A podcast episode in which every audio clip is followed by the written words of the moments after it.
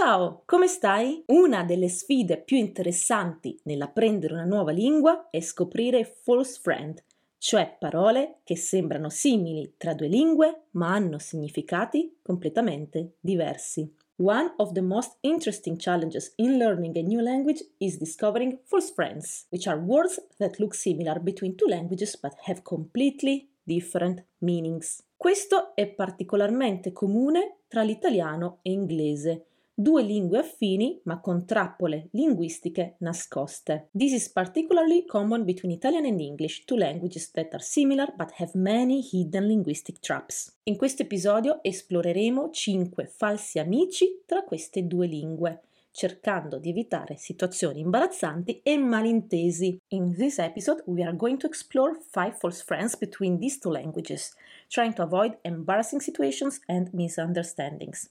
E ora Cominciamo. Numero 1. Attualmente vs actually. Il primo falso amico che esaminiamo è attualmente in italiano e actually in inglese. Queste due parole sembrano simili e potrebbero portare a una grande confusione. In italiano attualmente significa in questo momento o al presente, so at the moment, mentre in inglese actually significa in realtà, effettivamente. Quindi se dici attualmente sto studiando inglese, significa at the moment I am studying English, not actually I'm studying English. Numero 2.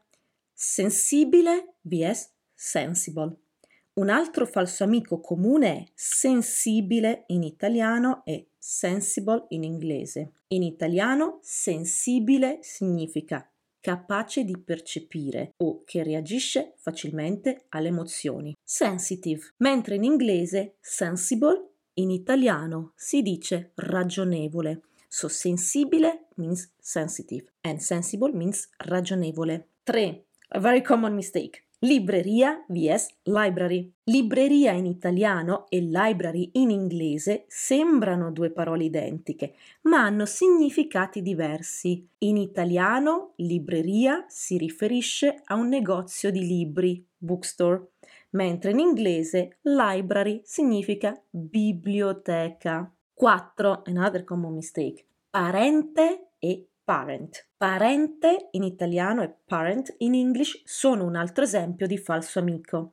In italiano parente si riferisce a un membro della famiglia, come un genitore o un fratello, quindi parente is relative. In inglese parent significa genitore. Quindi se dici sono andato a trovare i miei parenti, significa I went to visit my relatives, not my parents. E l'ultimo 5 Camera, yes, camera.